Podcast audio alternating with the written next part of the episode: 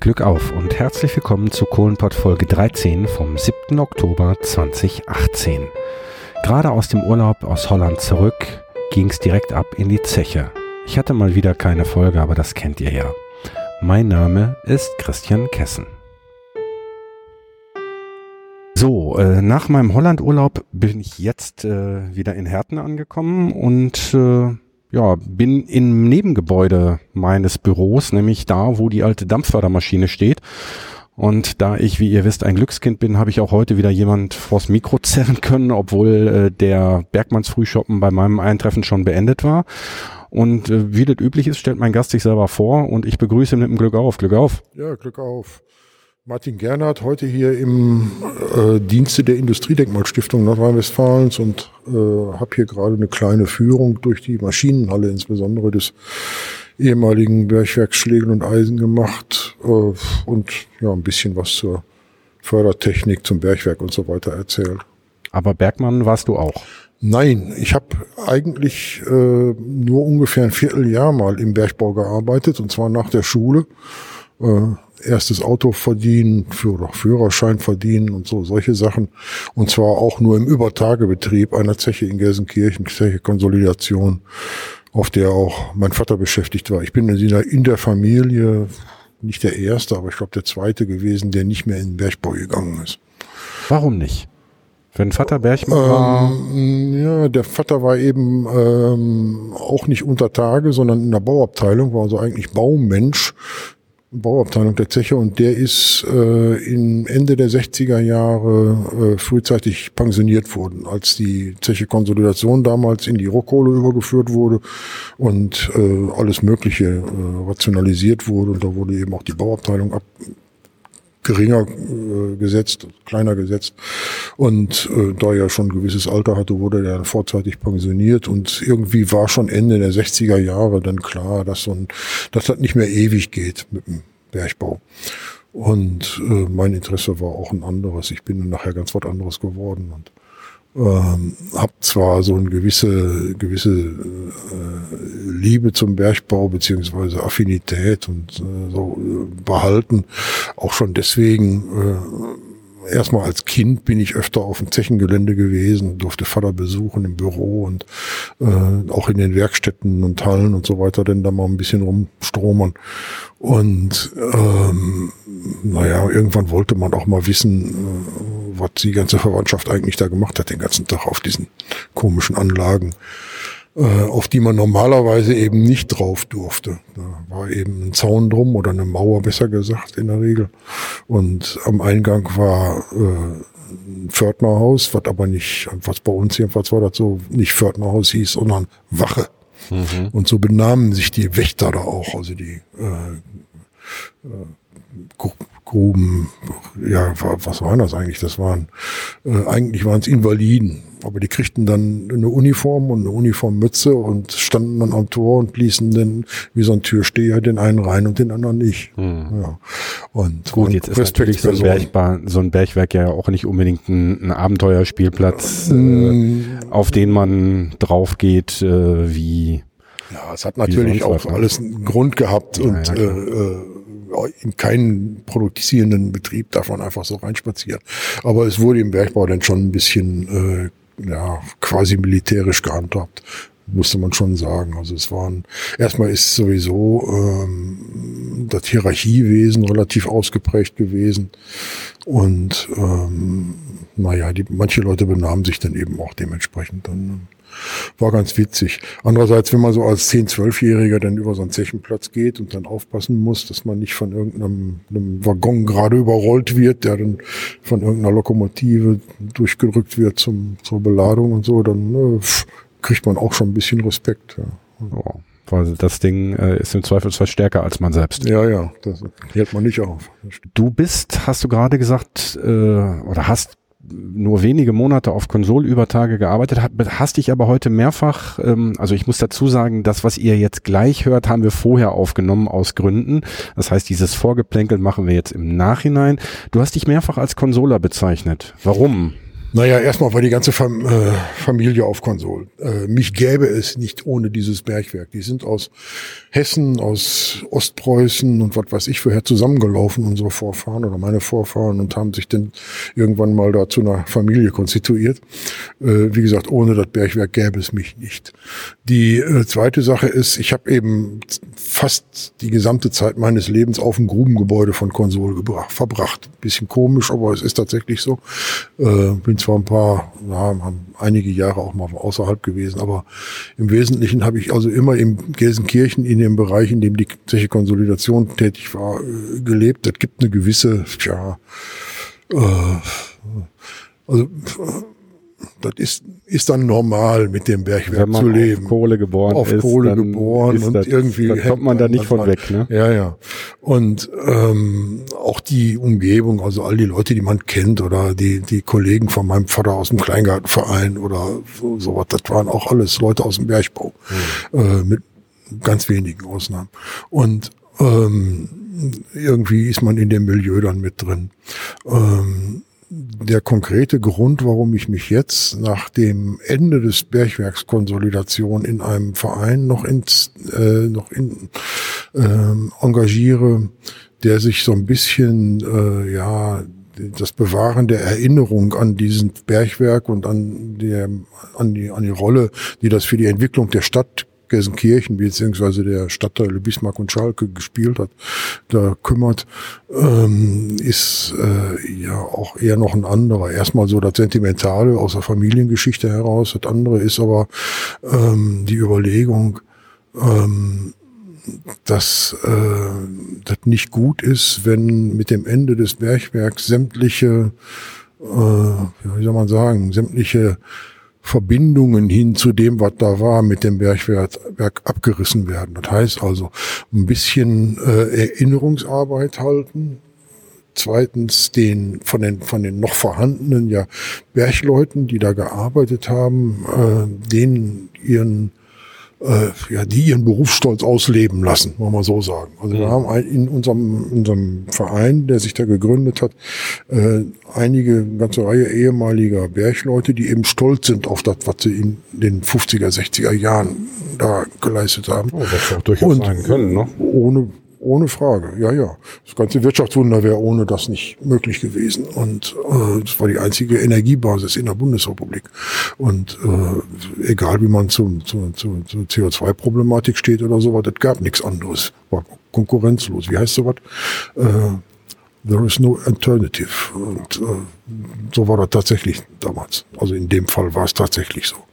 Und ähm, die ähm, also einmal, äh, wollen wir so sagen, äh, ein bisschen was äh, erhalten an Strukturen, die den ehemaligen Beschäftigten und auch den Leuten drumherum äh, so das, äh, das Heimatgefühl befahren oder die Identifikationsmöglichkeit mit dem Wohnort äh, und mit ihrer eigenen Geschichte. Das ist also einer der Gründe, die ich so selbst habe. Das zweite ist äh, ein bisschen was auf dem ehemaligen Zechengelände veranstalten, damit nicht die Vandalen da das Regiment mhm. übernehmen. Gut, und natürlich auch für die zukünftigen Generationen ein Stück erhalten, was dann, wo die halt noch sehen können, wo, wo ihre Wurzeln liegen. Ja, auch das, äh, wir sind auch sehr interessiert dran und machen auch gelegentlich einiges, so Schulklassen durchzuführen. Jetzt, jetzt vor zwei Tagen hat man Kindergeburtstag da wieder und so. Also solche Sachen machen wir eben auch. Wir hören auch immer wieder von den Kindern, ja, mein Opa war auch hier und so. Und äh, es gibt's eben immer noch viel bei uns und auch, auch übrigens bei türkischen Kindern, die da in den Schulklassen mittlerweile mit bei sind. Ähm, ja, auch das bei mir, äh, wahrscheinlich auch bei einigen anderen unserer Kollegen in dem Verein, ähm, ja, so ein mehr oder weniger unbewusstes Hinweisen darauf, dass wir letztendlich aus einer Gesellschaft nicht einfach nur davon leben können, dass wir uns gegenseitig die Haare schneiden. Was der alte Kohl, glaube ich, mal gesagt hat. Mhm. Er hat doch sonst viel erzählt, aber in dem Fall hat er recht. Also eine Gesellschaft ohne, äh, die, die hauptsächlich auf äh, Dienstleistungen ihre Wertschöpfung basiert, das funktioniert auf die Dauer nicht. Und äh, das heißt also, muss materielle Produktion von Dingen, die tatsächlich zum, zum simplen Überleben und Leben notwendig sind, muss eben auch da sein. Also niemand braucht einen Steuerberater, wenn er nicht äh, irgendwas macht, äh, wo er Geld mit wo er Geld mit Steuern zahlen ja, muss. Ne? Wo er Genau. irgendwas produziert, äh, was, was dem andere wieder abkaufen können. Und ähm, also äh, auch da drauf mal hinzuweisen, dass also zum Beispiel so ein Stadtteil wie Gelsenkirchen-Bismarck, da wo ich herkomme, oder Gelsenkirchen-Schalke, ähm, ohne das Bergwerk in diesem konkreten Fall, anderswo waren Stahlwerke oder Chemiefabriken oder was der Kuckuck was, äh, in diesem Fall waren es eben Bergwerke, äh, nicht existieren würde. Ne? Vor Beginn des Bergbaus haben in Bismarck 300 Menschen gewohnt und danach dann 25.000 und die sind aber auch immer noch da, die gehen ja nicht weg. Ja. Und ähm, tja, da, da mal ein bisschen was auf die spezifische Geschichte des Ruhrgebietes zu verweisen und äh, den Mechanismen, die das Ruhrgebiet eben zum großen industriellen oder überhaupt Ballungsraum gemacht haben, das scheint mir auch schon sinnvoll zu sein. Der Verein, von dem du jetzt redest, äh, wie heißt der genau?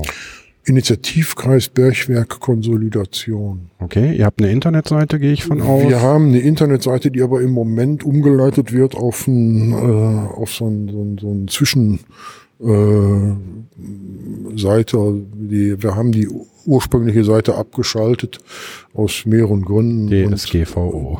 auch das ist einer der Gründe gewesen, die DSGVO, aber ein wichtigerer Grund war die, äh, das Überaltern der Software, mit dem wir diese Seite hergestellt haben. okay. Und, äh, jetzt lassen wir uns aber Zeit damit, was Neues äh, zusammenzufummeln, weil wir das alles selbst machen.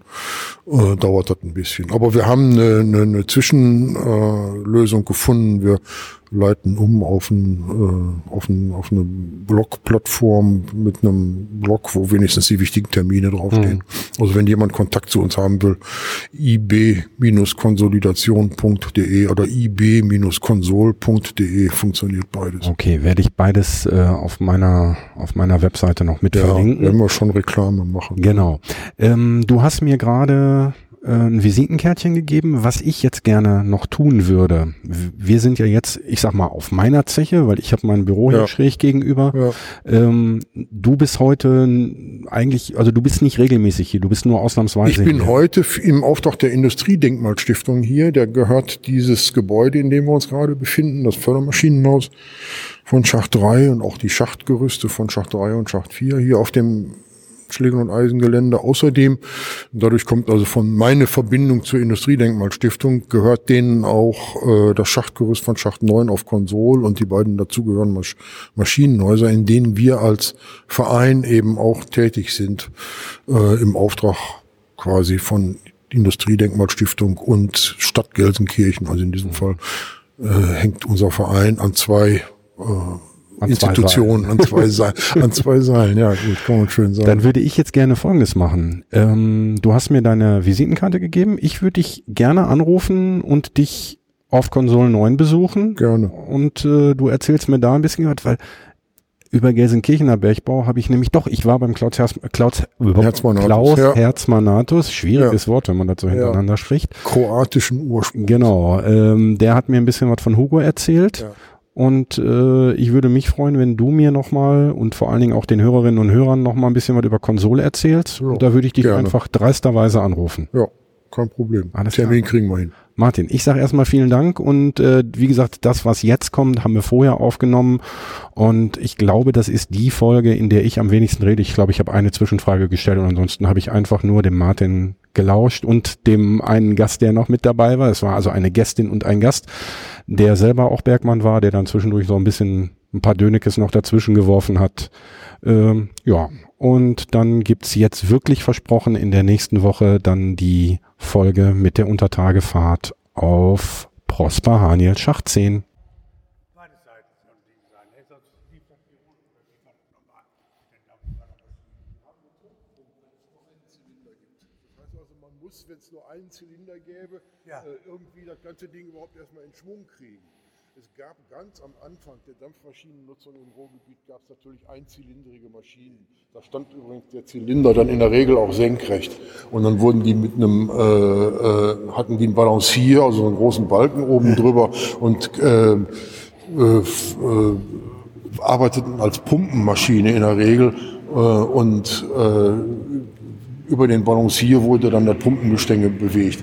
Das waren aber Maschinen, die liefen einfach durch. Die musste man nicht ständig von äh, Ruhestand äh, auf, auf Betriebszustand und so was umbringen. Die liefen, wie gesagt, mehr oder weniger ständig, so dass man das Problem des Todpunktes, was weiß ich, einmal am Tag, einmal in der Woche oder in welchen Zeiträumen auch immer, aber selten jedenfalls, äh, den Todpunkt zu überwinden, dann relativ selten hatte. Bei so einer Fördermaschine, die ja andauernd stillsteht, anfährt, vorwärts fährt, rückwärts fährt, langsam fährt, schnell fährt, wäre das natürlich ein Problem, wenn Sie einen Todpunkt haben. Ja, also, äh, Sie haben ja durch den Zylinder eine hin- und hergehende Bewegung in der Dampfmaschine, brauchen aber, um das Grad zu treiben, äh, eine kreisförmige Bewegung. Das machen Sie äh, über ähm, Die Stange. Kreuzkopf, äh, Pleuelstange und den Kurbeltrieb. Und äh, das ist also übrigens eine alte Technik, die auch in der Antike schon benutzt wurde, um äh, Wasser. hin und hergehende Bewegung in eine Kreisbewegung äh, umzuwandeln oder umgedreht.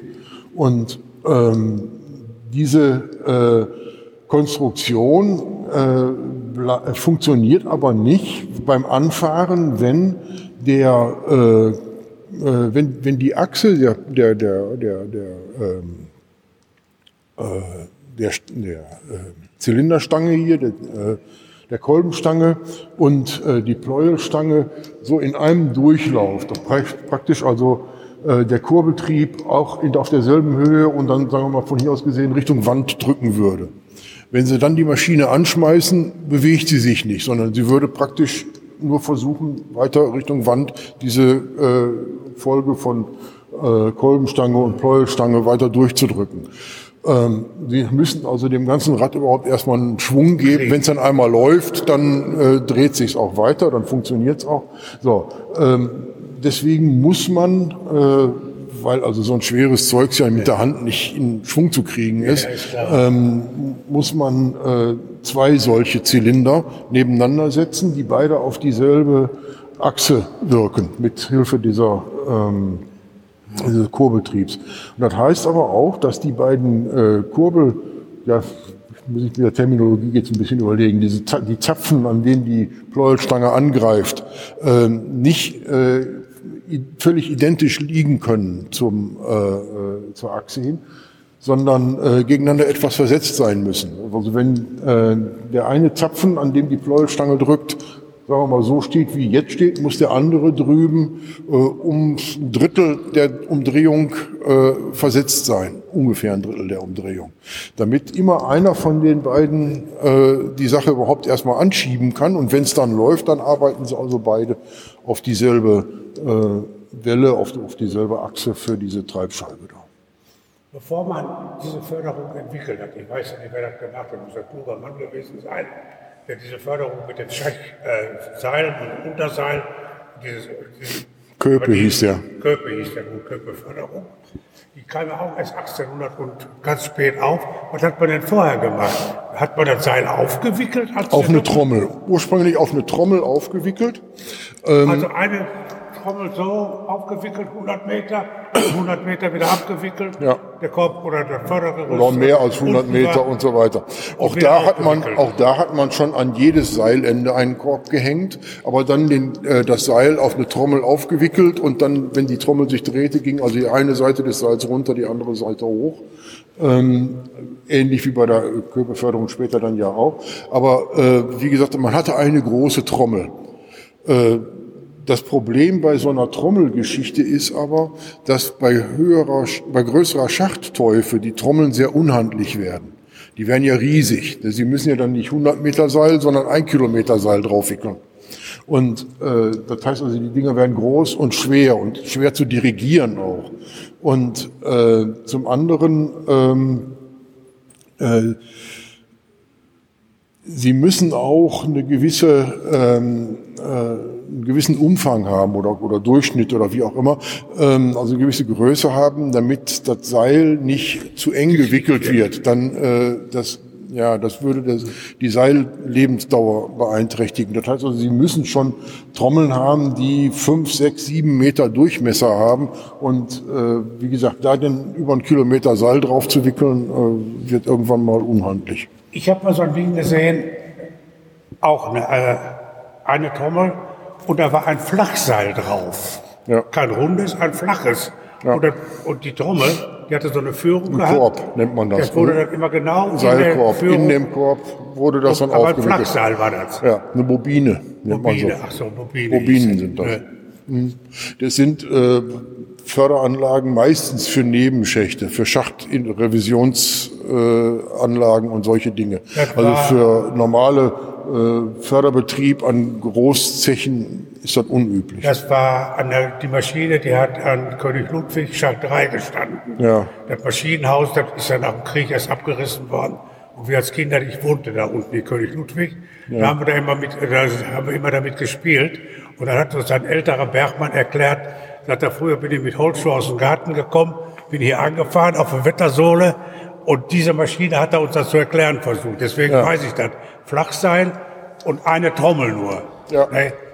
Ja, bei, bei Bobinen nennt man, das, nennt man das Seilkorb dann, ne? also wo der Seil drauf aufgewickelt wird. Und äh, wie gesagt, ein Flachseil, was so äh, durch so Scheiben oder, oder Gestänge oder sowas verhindert wird, rechts und links abzurutschen. ging zur Wettersohle, König Ludwig, das weiß ich noch, 280 Meter, keine 300 Meter. Also Bobinen kann man eben auch für 1000 oder 1200 Meter tiefe Schächte nicht so gut gebrauchen. Nee, so viel Seil kann man nicht aufwickeln. äh, Ja, ja, genau. Und äh, wird also unhandlich und äh, es hängt auch immer nur ein Korb dran. Ja, ja, ein Korb hängt Und dran. äh, also nicht an, an, an beiden Seiten äh, des Seiles ein Korb, sondern wirklich nur ein Korb am Ende. Ja, ja, der Schacht wurde ja auch nicht zur Förderung Nee, benutzt. nee. Äh, ist also, äh, wie gesagt, für Hauptseilfahrtanlagen äh, unüblich oder, oder ist, glaube ich, auch so Unwirtschaftlich, vorgekommen. Ja, es funktioniert nicht gut.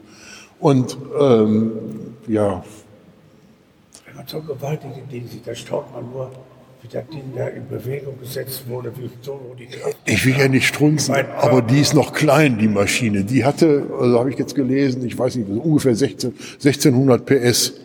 Wir haben auf Konsole eine mit 4100 PS gehabt. ne. Also die hatte sie, hat sie jetzt natürlich auch nicht mehr, aber ähm, weil jetzt machen wir das Ding nur mit Druckluft an und so. Aber äh, also es gab deutlich größere und auch die auf Konsole war nicht die größte im Bergbau hier. Also ähm, ich weiß von äh, einer auf ähm, äh, Recklinghausen 2, die steht auch noch, die ist sogar noch ein bisschen jünger als unsere Konsolmaschine. Unsere, die Konsolmaschine ist von 18, 1963, diese ist hier vom äh, Anfang des, äh, müsste draufstehen gleich, äh, des, des 20. Jahrhunderts. Unsere, wie gesagt, auf Konsol ist von äh, 1963 und die auf ähm, Recklinghausen 2 ist von 1965 oder so ungefähr in dem Dreh. Also nochmal wieder ein, zwei Jahre jünger als diese Maschine. Und es gibt noch eine weitere oder ja, die gibt's wohl noch, aber die ist jetzt auch stillgelegt auf dem Winkhausschacht, also Radbordschacht 5. Ähm, der war bis vor ein paar Jahren auch noch offen, weil man immer noch dachte, die, das Donaufeld aufbau, auf, äh, äh, wältigen zu können. Und äh, solange wie man das noch glaubte, bis vor, sagen wir mal, zehn Jahren oder sowas, äh, als das denn gekippt wurde, das Projekt, war der Schacht noch offen, weil man sich die Möglichkeit äh, halten, frei halten wollte, da äh, äh, Luftschacht und, und so Zwischenstationen oder so was einzubauen. Und ähm, die äh, Maschine dafür, den Schacht, war auch eine Dampfmaschine und auch die ist dann in den letzten Jahren, wo es also nur noch darum ging, Schachtrevision zu machen, also zu gucken, ob da alles in Ordnung ist und so, auf Druckluftbetrieb umgesetzt worden. Und selbst das ist also jetzt eingestellt. Die war auch noch mal stärker. Die war die also? Äh, lass mich nicht lügen. Das ist die zweite Maschine an dieser Stelle. Äh, ich meine, die sei von äh, 1900 aus den 20er Jahren oder sowas. Aber äh, Moment, nee, doch, es kann etwas später sogar noch sein. Man fragt sich dann nur, warum hat man so Also muss ich passen. überhaupt so gebaut hat. Da gab es das schon äh, in der Größenordnung elektrische Maschinen. Elektrische Maschinen gab es seit ungefähr dem Ersten Weltkrieg. Also die älteste erhaltene elektrische Maschine ist auf äh, Zeche Zollern zu besichtigen, kann man da noch sehen. Das ist eine der ersten Maschinen überhaupt, elektrischen, die hier eingebaut wurden. Die ist von Anfang des 20. Jahrhunderts. Und eigentlich waren äh, Stand der Technik seit den 20er Jahren elektrische Maschinen oder seit Ende der 20er Jahren. Äh, nichtsdestotrotz ist im Bergbau, das ist eine, eine sehr konservative Branche, äh, bis in die 50er Jahre rein hauptsächlich Dampffördermaschinen äh, sind da gelaufen. Und auch wenn erneuert werden musste, auch die als Dampfmaschinen erneuert worden. Ähm, in den 60er Jahren äh, wurde es dann unüblich, spätestens. Also bis dahin waren bestimmt 70 Prozent der Fördermaschinen noch Dampfmaschinen. Und dann nahm das ab und dann wurden also hauptsächlich äh, elektrische eingebaut. Elektrische Maschinen haben erstens einen höheren Wirkungsgrad, sind zweitens leichter dirigierbar als so eine Dampfmaschine und drittens äh, haben sie keine hin und hergehende Bewegung, sondern nur eine Kreisbewegung. Das heißt, wenn Sie eine Fördermaschine in einen Turm setzen wollen, müssen Sie eine elektrische Maschine nehmen. Eine Dampfmaschine in einem Turm würde über kurz oder lang den Turm umkippen. Ja, ja. Und ähm, die ähm, Wobei, so ganz stimmt das auch nicht. Es gab äh, mal äh, kleine Dampfmaschinen in Malakow-Türmen. Hat man mal eine Zeit lang versucht. Also auch Hannover war zum Beispiel auch mal eine kleine Dampfmaschine oben in der Malakow drin. Aber das hat sich auf die Dauer nicht äh, rentiert und ist, glaube ich, auch für, für, für einen Regelbetrieb, glaube ich, auch nie richtig äh, eingesetzt worden. Aber wie auch immer, äh, die äh, elektrischen Maschinen können Sie in Türme setzen. Und wenn Sie also zum Beispiel aus äh, Effektivitäts- oder Platzgründen oder sowas äh, äh, eben eine Turmfördermaschine brauchen, dann müssen sie eine elektrische nehmen. Und ähm, der Grund dafür, dass das im Bergbau sich nicht so ganz durchgesetzt hat, so schnell durchgesetzt hat, ähm, ist, glaube ich, die haben hier den Brennstoff umsonst. Ja. Es war bei uns auf Konsol, kann ich es erzählen, da weiß ich also, warum die Überlegung, ähm, äh, wie, wie die Überlegungen gelaufen sind 1963, wo also eigentlich wirklich schon elektrische Maschinen Stand der Technik waren und auch allgemein bekannt war, dass die Dinger effektiver und schneller und leichter und ich weiß nicht was sind. Ähm, warum man dann trotzdem noch eine, eine, eine Dampffördermaschine eingebaut hat. Äh, das war ein Doppelschacht auch, zu, für den die, zu dem die gehörte, mit zwei Maschinenhäusern, also vier Förderkörben, immer zwei von einer Maschine angetrieben. Ähm, und eine dieser beiden Maschinen sollte jetzt ersetzt werden. Und äh, so, ähm, weil der Schacht wurde tiefer getäuft, man brauchte kräftigere Maschine und ich weiß nicht was. Und ähm, was macht man jetzt? Macht man eine elektrische Maschine, dann hat man aber die Dampfwirtschaft auf der Zeche, also Kesselhaus, die ganzen Dampfzuleitungen, die nachgeschalteten Aggregate also, äh, und so weiter, hat man, ja, hat man praktisch nur für eine einzige Dampffördermaschine hält man das ganze Gerödel in Gang. Ne? Und äh, das ist natürlich auch nicht wirtschaftlich, jedenfalls nicht auf die Dauer. Ähm, Gut, dann macht man hier in, in, in, den einen, in das eine Maschinenhaus eine elektrische Maschine rein und erneuert in dem anderen Maschinenhaus die eigentlich noch brauchbare Maschine, aber auch durch eine elektrische, äh, kostet auch wieder Geld. Ist also eigentlich unnötige Geldausgabe. Ähm, was hat man gemacht? Man hat denn auf der Seite, wo was erneuert werden musste, auf der südlichen Fördermaschinenseite, äh, hat man auch wieder eine Dampfmaschine eingebaut. Aber warum? Da wurde das Kesselhaus ausgelastet. Äh, genau, man hat das Kesselhaus weiter ausgelastet und so weiter. Aber warum hat man die Dampfmaschine dann auch genommen? Unterm Strich war es denn doch wieder relativ günstig. Diese Dampfmaschine lag auf Halde, auf einer gute Hoffnungshütte. Die war äh, von der Zeche Montseny bestellt, aber nicht abgeholt worden sozusagen. Hast du es so gemacht? Äh, nee, äh, die haben irgendwie aber ihren, ihren äh, Plan. Die, die Zeche lief dann noch weiter. Die ist erst in den 60er Jahren stillgelegt worden. Äh, aber ähm, aber äh, in den 50er Jahren hatten sie noch diese Maschine bestellt und dann hinterher, wie gesagt, eben doch nicht genommen.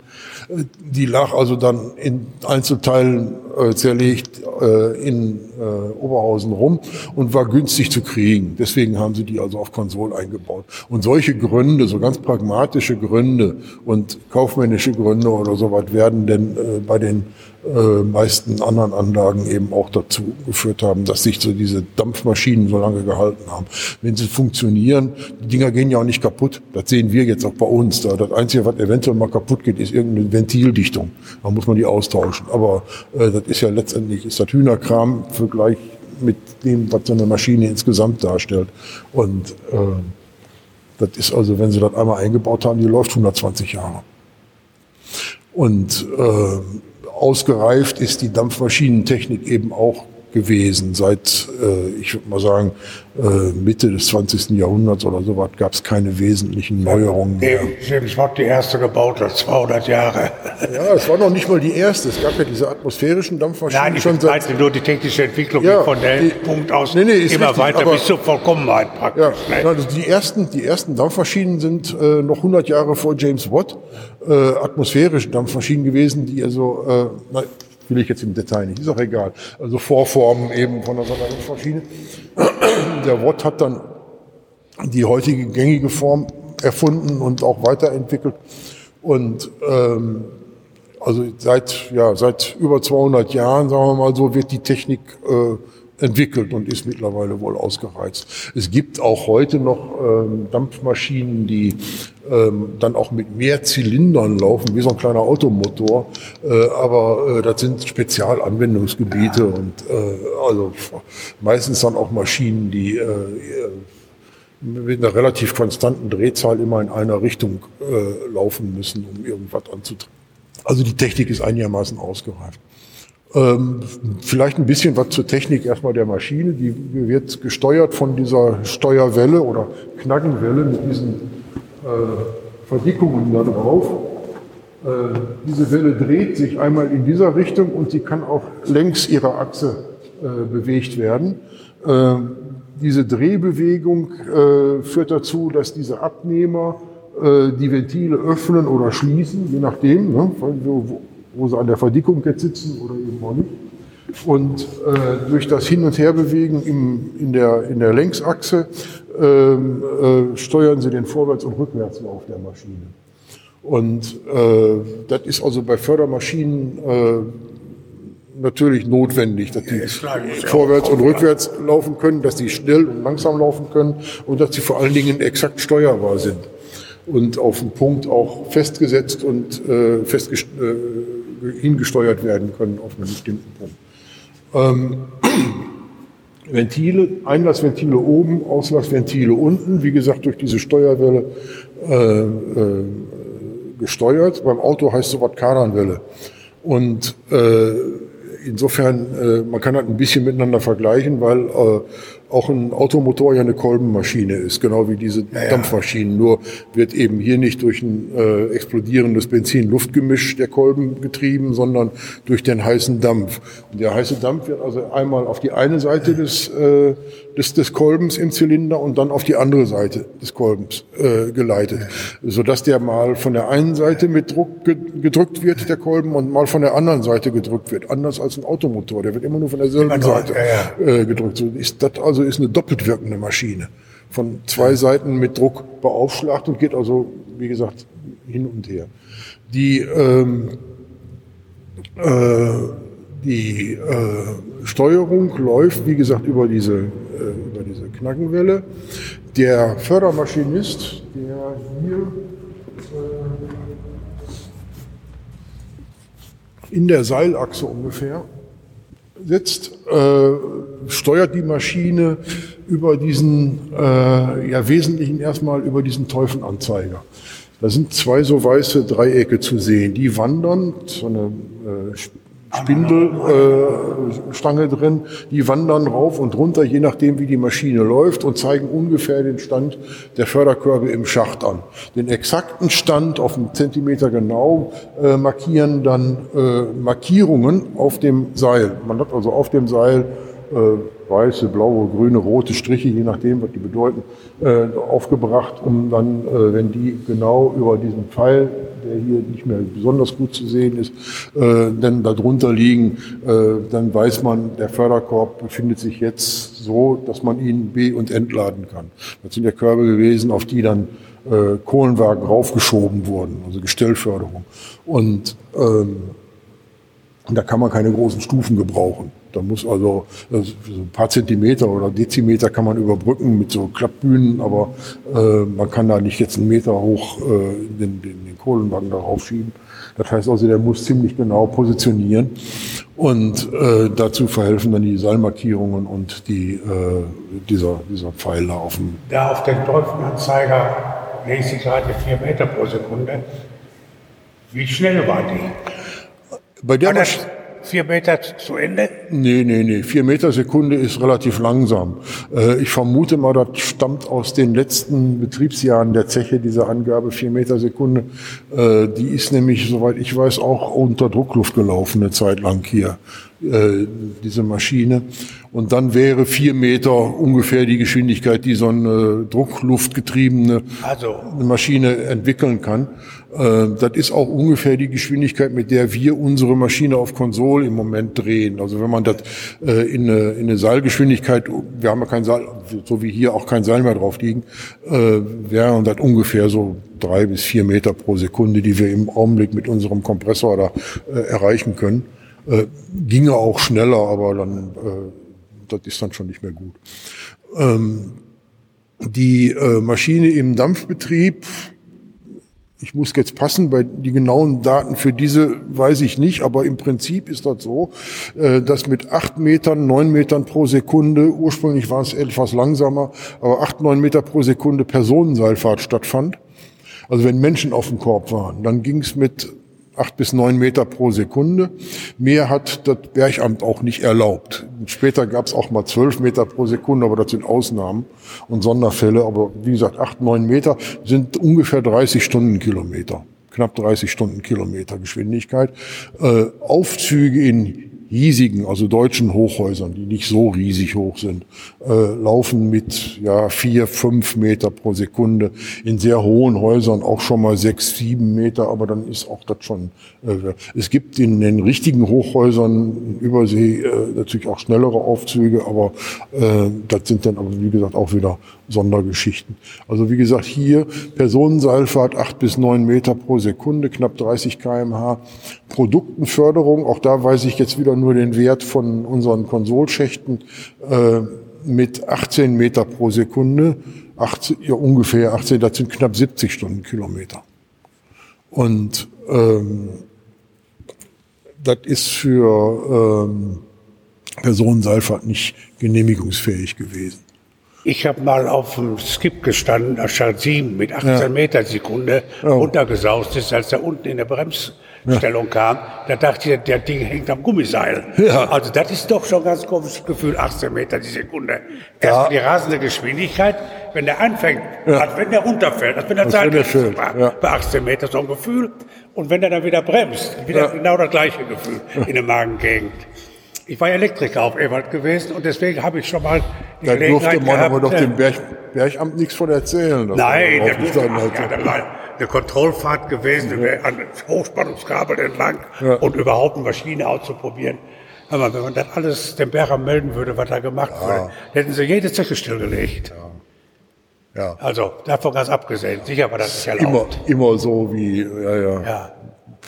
Aber ähm, ja, die ähm, Geschwindigkeit hier dürfte also ähnlich gewesen sein im, im normalen Betrieb.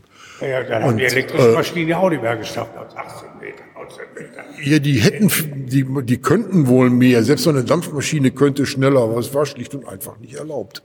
Also in Deutschland hat seit Ende des 19. Jahrhunderts eine relativ strikte Berggesetzgebung gegeben. Und ähm, also nachdem der Staat, was wohl bis Mitte des 19. Jahrhunderts der Fall gewesen ist, sich aus der Leitung der Bergbaubetriebe zurückgezogen hat. Vorher wurden die von staatlichen Bergämtern mehr oder weniger direkt geleitet und äh, die Steiger waren Angest äh, Angestellte oder Bergbeamte des Staates und nicht der Zechengesellschaften. Und ähm, genau, und äh, das wurde abgeschafft im Laufe der äh, Jahrzehnte nach Jahrhundertmitte und äh, immer weiter zurückgenommen. Aber man hat den trotzdem von Staatswegen äh, bei allem, was man zu Preußen sagen kann, aber die Verwaltung war ordentlich erstmal und oder ordentlicher im Vergleich mit anderen Verhältnissen.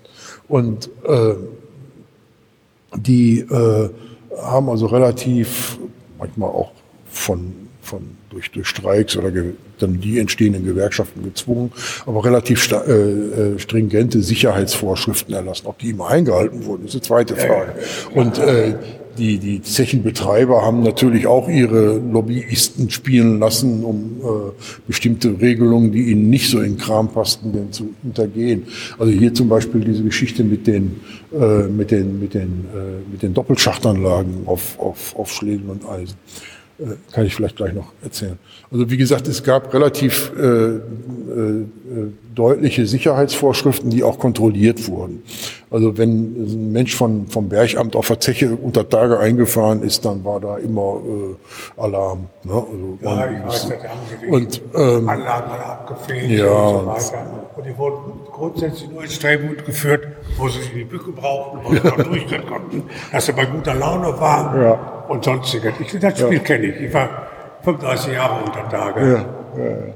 Jedenfalls äh, wurde es wurde im Prinzip wurde kontrolliert. Ich Ja. meine, deswegen gab es trotzdem Unfälle und Explosionen und ich weiß nicht was alles, aber ähm, meistens konnte man auch sagen, warum das dann so war.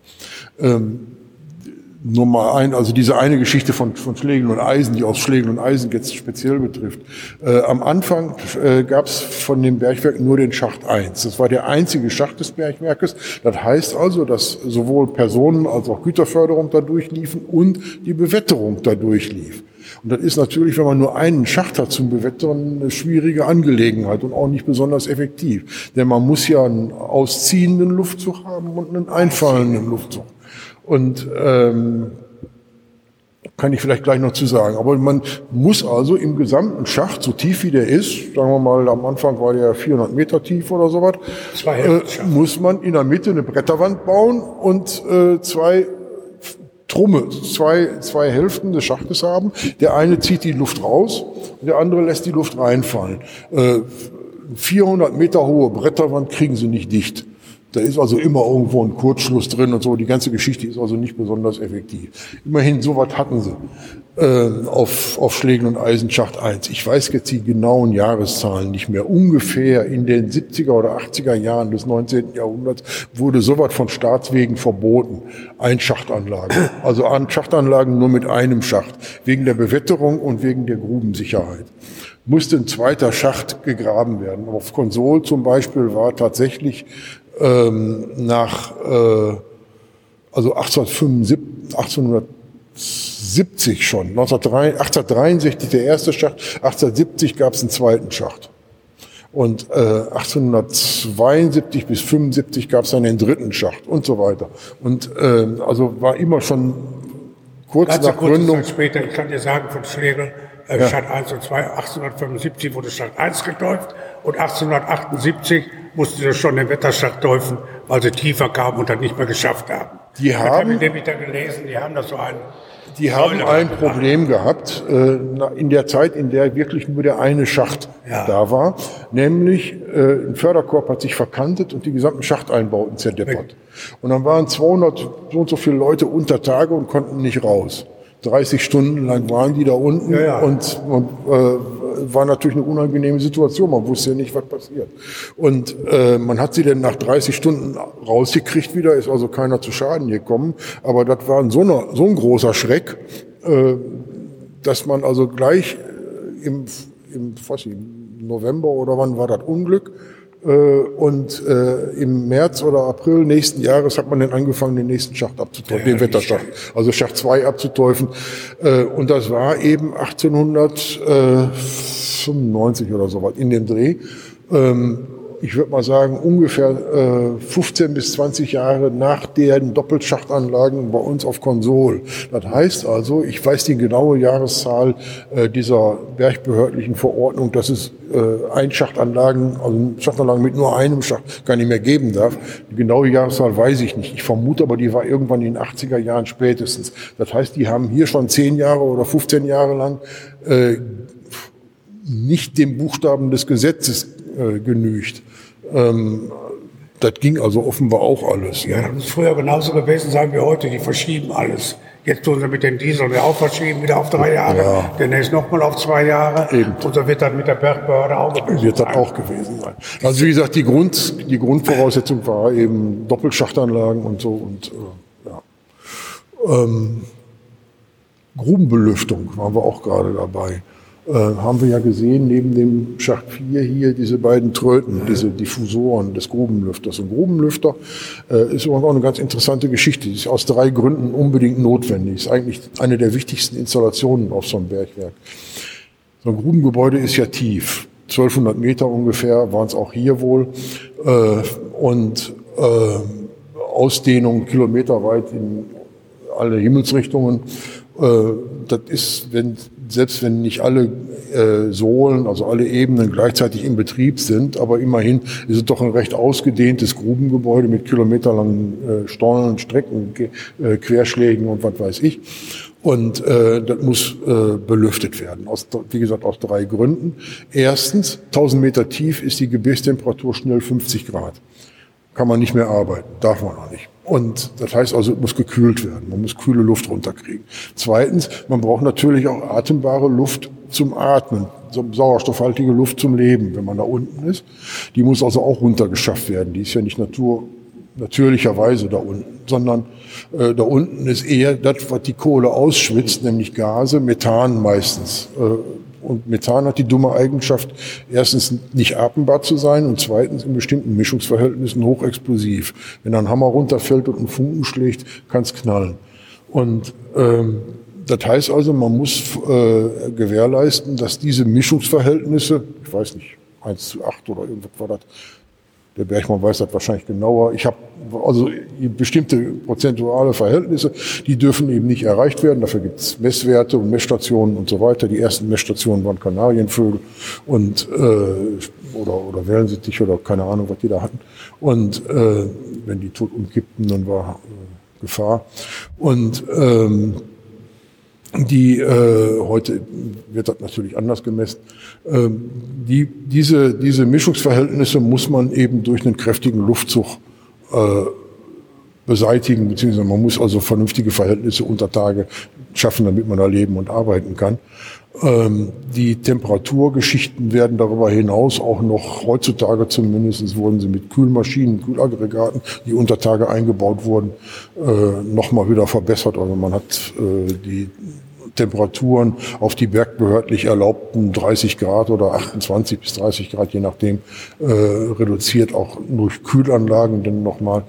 Und ähm, die ähm, äh, insgesamt wurde aber äh, die Bewetterung, äh, war die Bewetterung so wichtig für eben aus diesen drei Gründen, äh, dass man da äh, äh, ja es gab einen regelrechten äh, äh, Betriebszweig, die Wetterleute, die also äh, ausgetüftelt haben, wie diese Luftströme die Untertage. Die Wetter und ja, und es gab eine regelrechte Abteilung auch in den, also heute neuerdings oder in den letzten Jahren zumindest in der, äh, in der Betriebsführung, die sich also mit den äh, Wetterwegen Untertage befasste, dass also wirklich jedes letzte Eckchen des Grubengebäudes auch vom Frischwetterstrom erfasst wurde. So, so eine Grubenlüfteranlage ähm, find, fand ich, als ich das zum ersten Mal so gehört habe oder mitgekriegt habe, ganz kurios, äh, ist also äh, das eigentliche Hauptförderteil auf so einem Bergwerk. So ein Grubenlüfter schafft 20 bis 30.000 Kubikmeter Luft in einer Minute. Ja. Das muss man sich mal überlegen.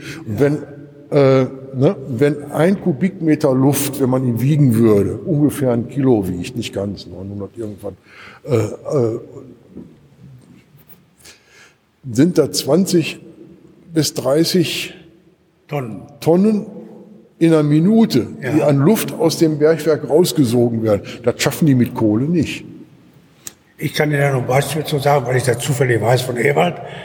Der Antriebsmotor für, die, für den Grubenlüfter, der hatte 8000 kW. Dreimal so viel als die Fördermaschine. Das war ein gewaltiger Apparat. Wenn der mal ausfiel und der musste in Gang gesetzt werden, dann musste ein 100 kW Motor den erstmal auf Gang bringen. Wenn sie den eingeschaltet hätten, dann wäre ganz Härten das Licht ausgegangen. Wenn so, also wenn sie den auf Stillstand eingeschaltet hätten, Ja, ja, ja, dann wäre ganz Härten das. Licht ausgegangen. Er musste erstmal auf Drehzahl kommen, hat zwar noch keine Leistung gebracht, aber er drehte sich schon. Und dann konnte man den beischalten. Und dann hat man trotzdem auf der ganzen Zeche das Flackern noch gemerkt.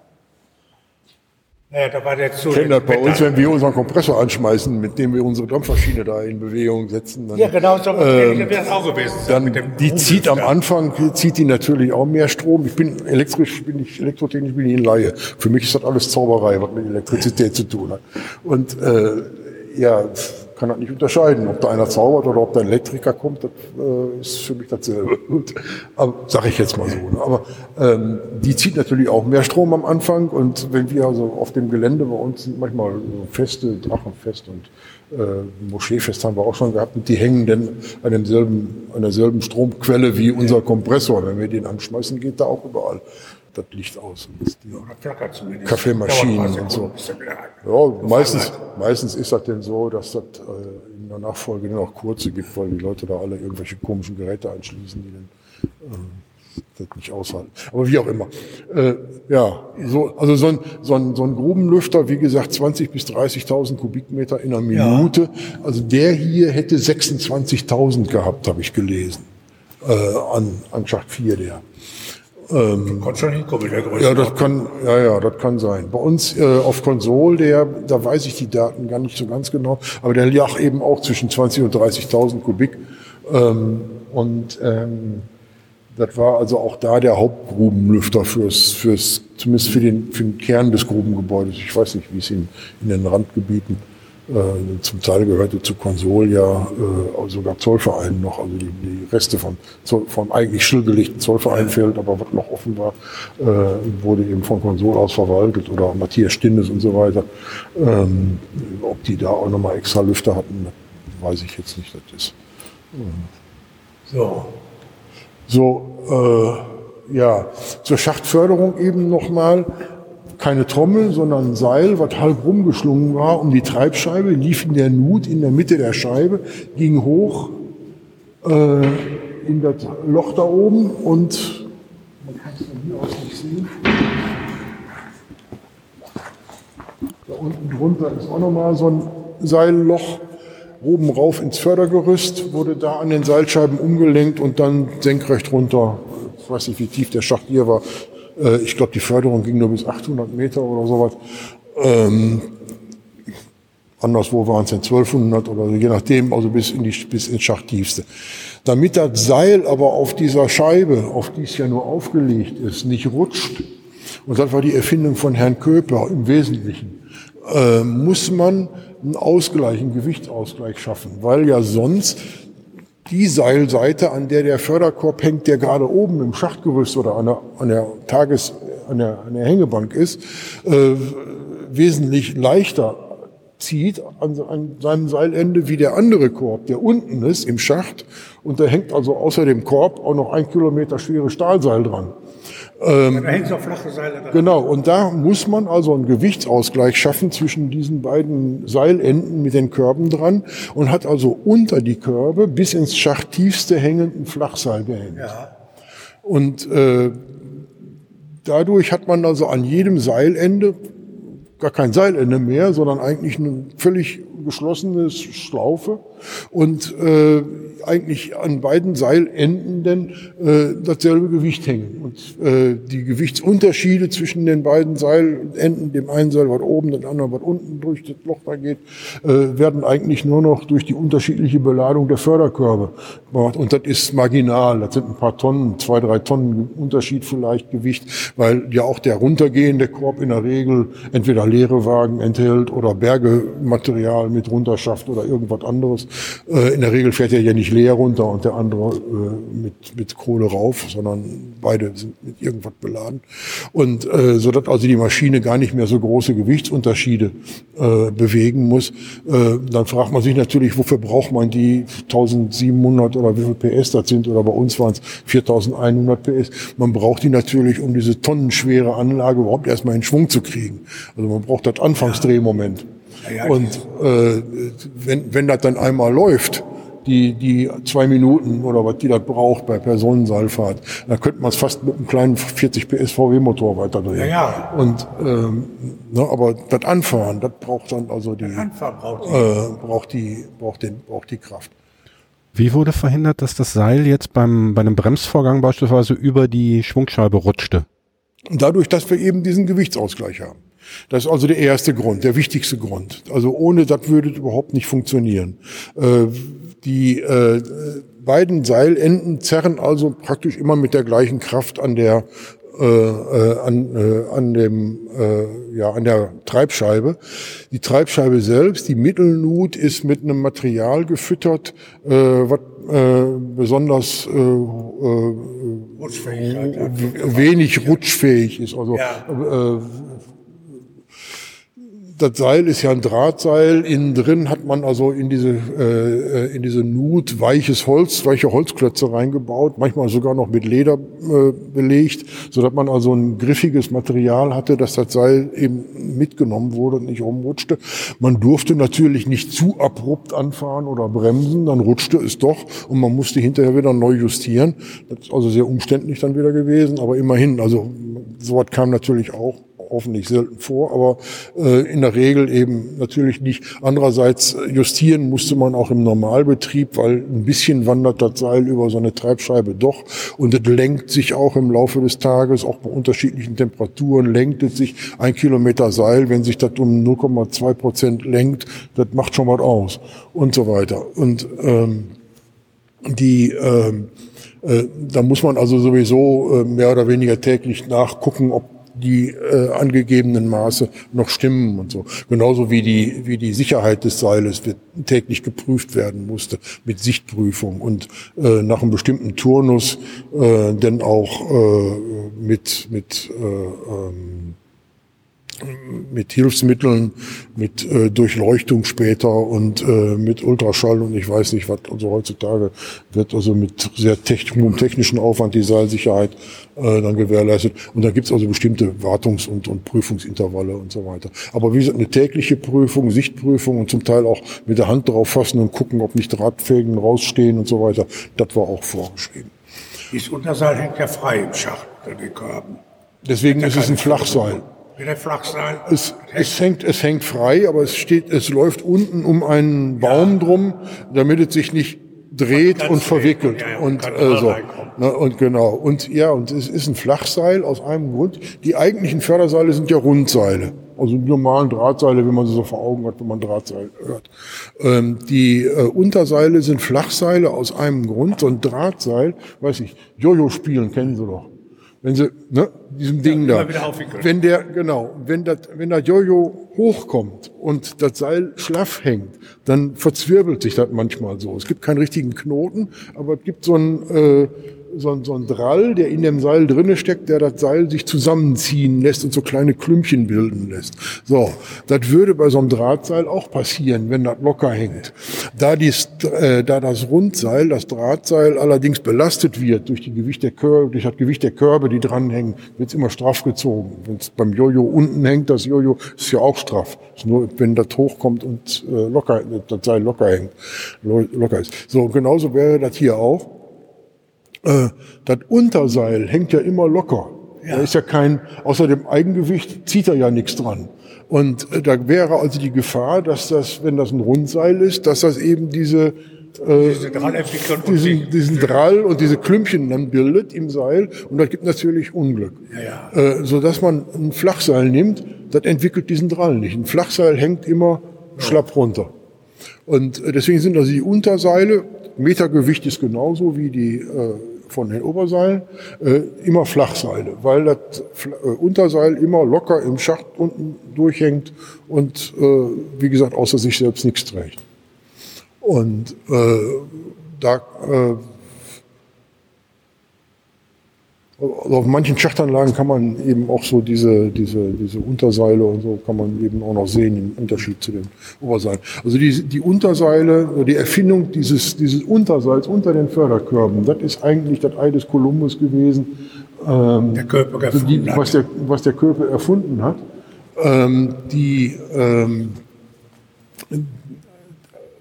die Technik Seile einfach nur durch durch so eine sich drehende, rotierende Scheibe mitzunehmen, die gab es schon früher. Durch diese ganzen Trans Transmissionsriemen in den Fabriken, die die Kräfte der, äh, äh, der, der Dampfmaschinen oder der Antriebsmaschinen auf die einzelnen Webstühle übertrugen und so weiter. Das gab es ja im 18. Jahrhundert schon. Äh, das waren meistens aber dann geschlossene Ledertransmissionsriemen von, was ich, 10, 20 Meter Länge und so, äh, die dann straff gespannt waren auf äh, die Antriebsrollen und dann ja nicht so eine, so eine, so eine Struktur oder nicht so eine, so eine Funktion hatten wie so eine Schachtförderung. Aber wie gesagt, also dass man gespannte Seile oder, oder sowas durch, durch eine Scheibe, durch eine bewegte Rolle äh, antreiben kann. Das wusste man vorher schon. Nur eben, wie das auf die Schachtförderung anzuwenden war. Wie gesagt, diese Geschichte ja, mit, mit, dem Unterseil, mit dem, Gewichtsan mit dem, mit dem Gewichtsangelausgleich. Äh, das war die Köpe-Erfindung. Der Köpe war technischer Direktor auf Zeche Hannover in Bochum, äh, Angestellter der Firma Krupp. Äh, das Patent für diese Köpe-Förderung hat allerdings die Firma Krupp verbaselt. Und ähm, wollen wir so sagen, wenn sie das, wie lange läuft so ein Patent, 70 Jahre, 100 Jahre oder so was, wenn sie das hätten ausnutzen können oder ausgenutzt hätten, das Patent gekonnt, hätten sie ja, haben sie noch nicht gemacht, dann hätten sie jetzt keine finanziellen Probleme. Weil sämtliche Aufzugsanlagen in der ganzen Welt funktionieren nach, diesem Prinzip.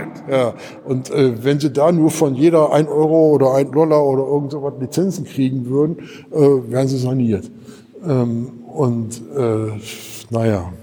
Ja, ja, gut. Ähm, war eben nicht. So, wie lange machst du noch? Können wir Schluss machen? Mir ist egal. Ich mache dann Schluss, wann ihr ja. das sagt. Du musst auf 16 Uhr in, in Gelsenkirchen sein, hast du gesagt. Ja, muss ich. Beziehungsweise ja. von den beiden Gerüst, Gerüsten. Da bin ich schlauer geworden. Ja. habe immer gedacht, der, die eine, der weiß gestrichene, der wäre Beton, wie alles Bessere belehrt waren. Also ich habe auch oft zu erzählen jetzt. Und die, und, Was ich noch weil der äh, Schacht 3, der, der Schacht 4, ein äh, denkmalgeschützter wird, dann liegt eine Drei-Streben-Schacht. Da gibt es nicht mehr viele von im Ruhrgebiet. Nee, also ich kenne noch eins. Das ja. ist eben das in Stärkrade, was auch der Stiftung gehört. Ey, Kumpel, für heute Schicht am Schacht.